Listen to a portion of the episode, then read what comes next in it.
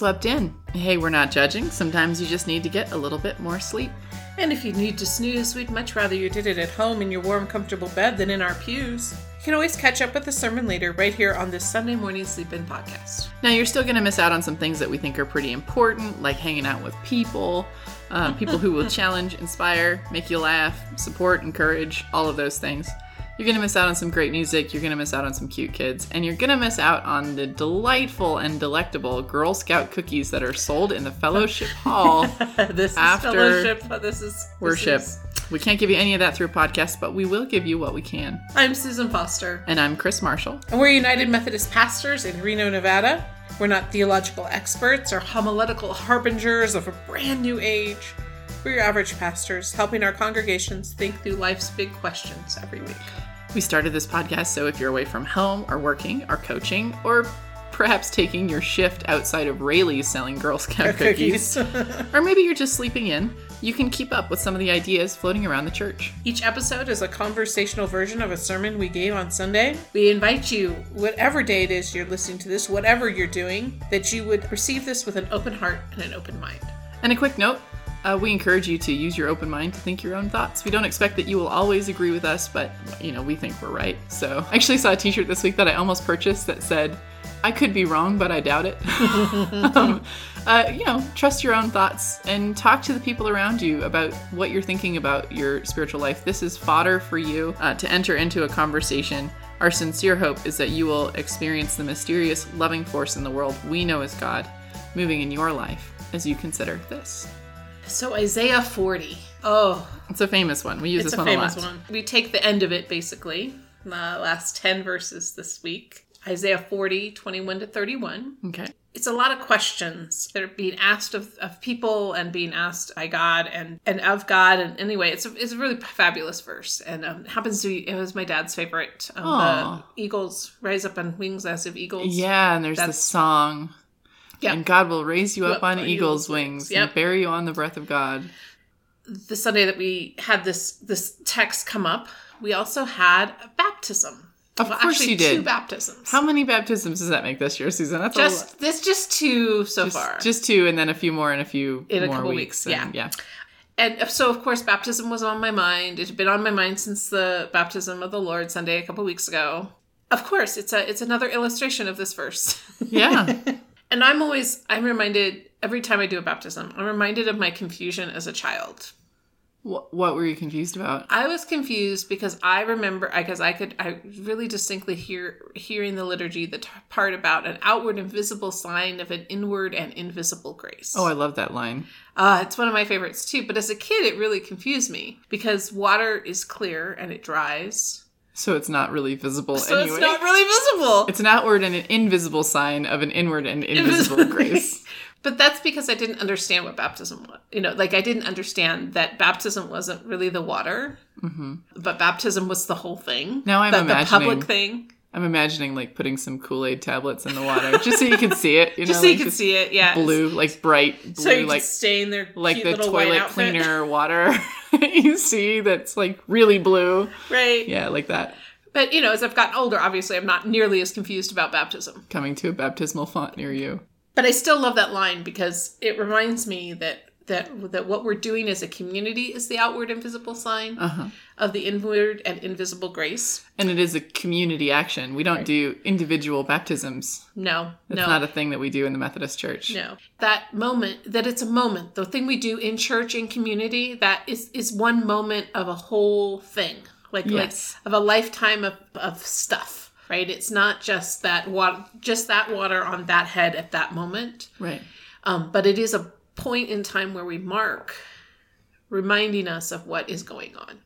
And it's a naming thing, right? We use people's names. Like we don't use their last name, we use their first names.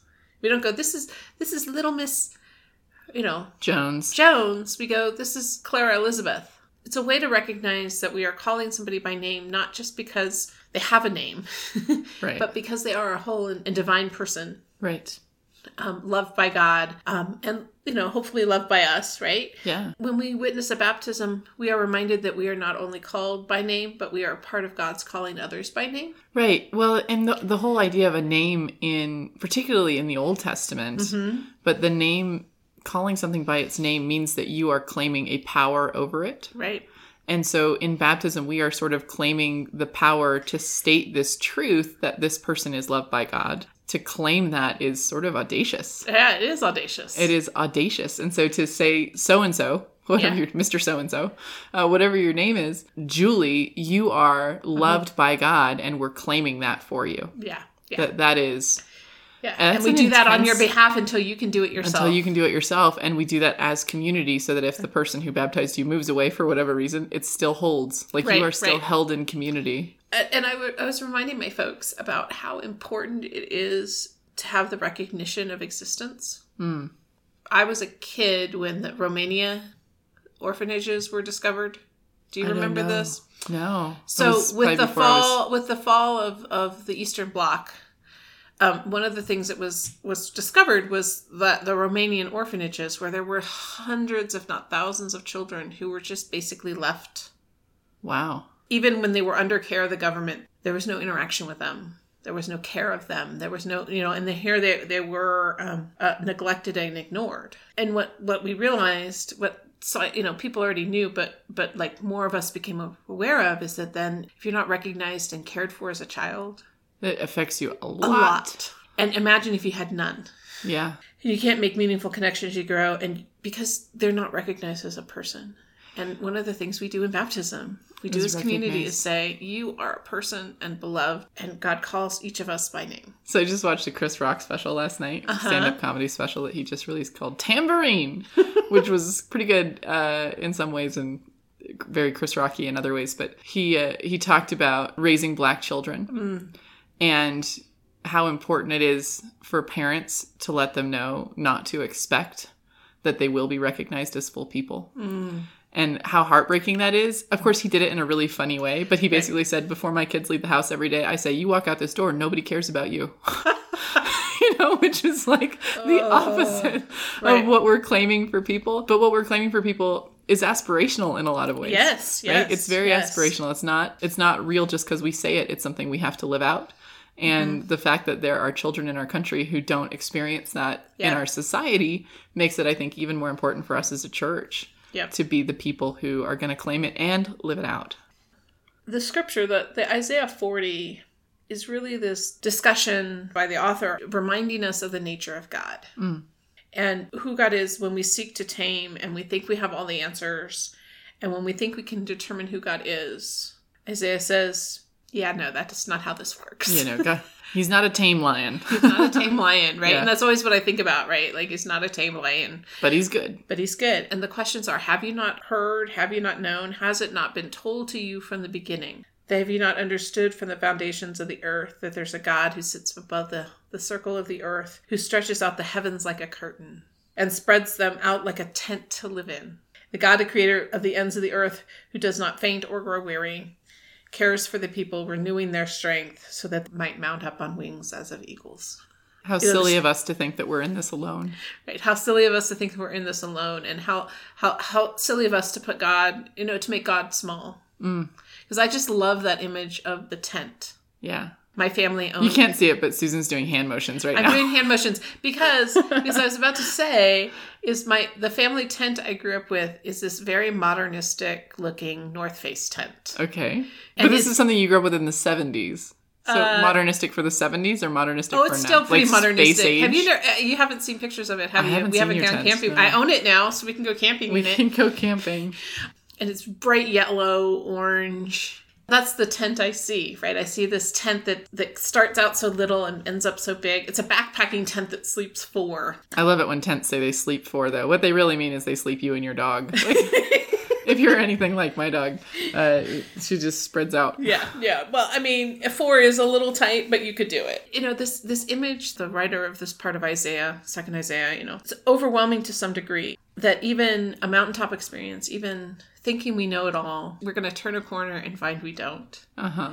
Annie Dillard puts it this way one turns at last even from glory itself with a sign of relief for the depths of mystery, and even from the heights of splendor we bounce back and hurry for the latitudes of home. It's all too much. Too beautiful, too amazing, too wonderful. Cannot contain ourselves. It reminds me of that the thing people talk about, like when you go outside and you see the stars and you think how big the universe is and how small you are. Mm-hmm. I've never felt small. Hmm. I've, I mean, maybe that's a personality flaw, but like I go out into the world Chris. It could and I look up at the stars and I think how massive the universe is, and then I think I'm a part of it. Yeah. Right. You know, like I'm. This is I belong in this place, and I'm Mm-hmm. Right, a part of all of these amazing things that are happening, spiraling through through the universe at the speed Right, of light. And I just think, wow, that's cool. That's But, cool, right? But it always because it makes me sad when when we think We're well. God is so big and therefore we are worms, right. and instead it's like God is so big and God is calling us to live big lives. Right. Well, and I, I think it's interesting that you bring that up, Chris, because I think there's sort of like it's the half empty, half full Mm-hmm. glass issue. Yeah.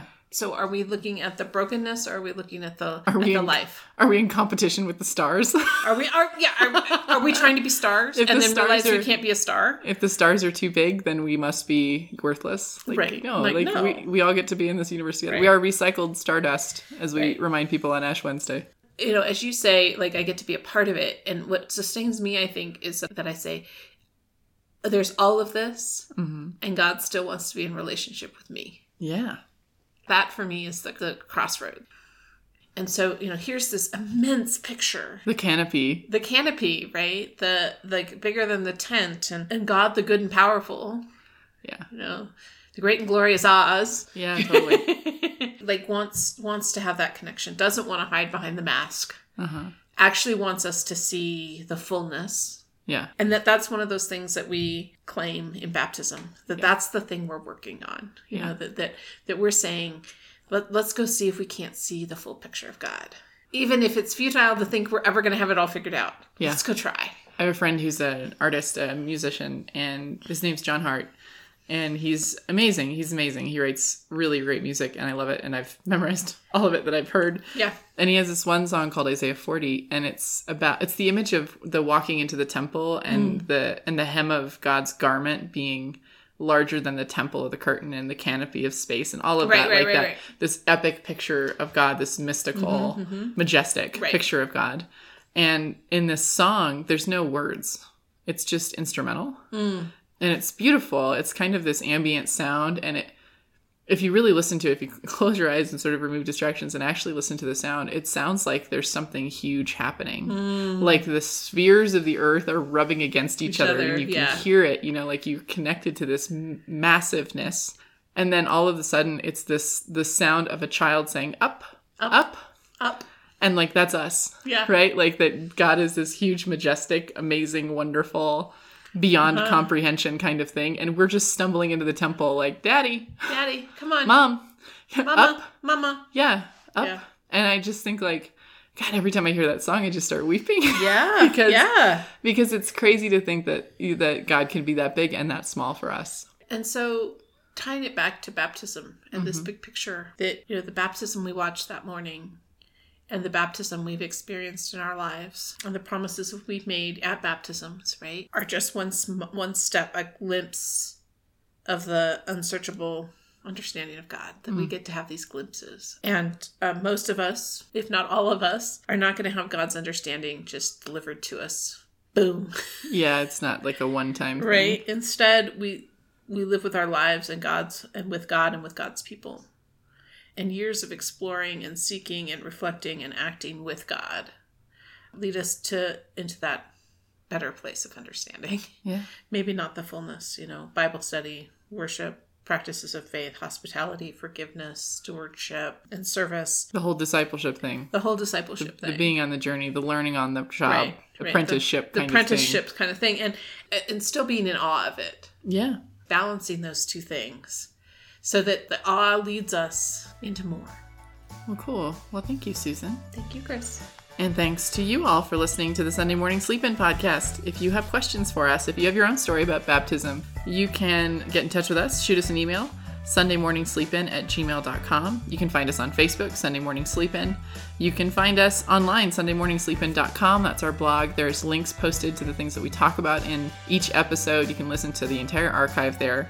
Uh, you can find out more about the churches that Susan and I serve there.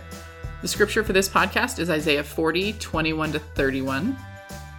And the music that you're listening to right now is Take Me Higher by Jahzzar. And we offer a blessing, a benediction, a sending forth at, at every worship service and at the end of this podcast. And so we are never out of the reach of God's love.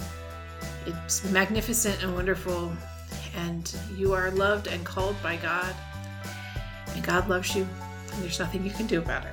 So go and figure out what God's calling you to do today. Amen. Amen.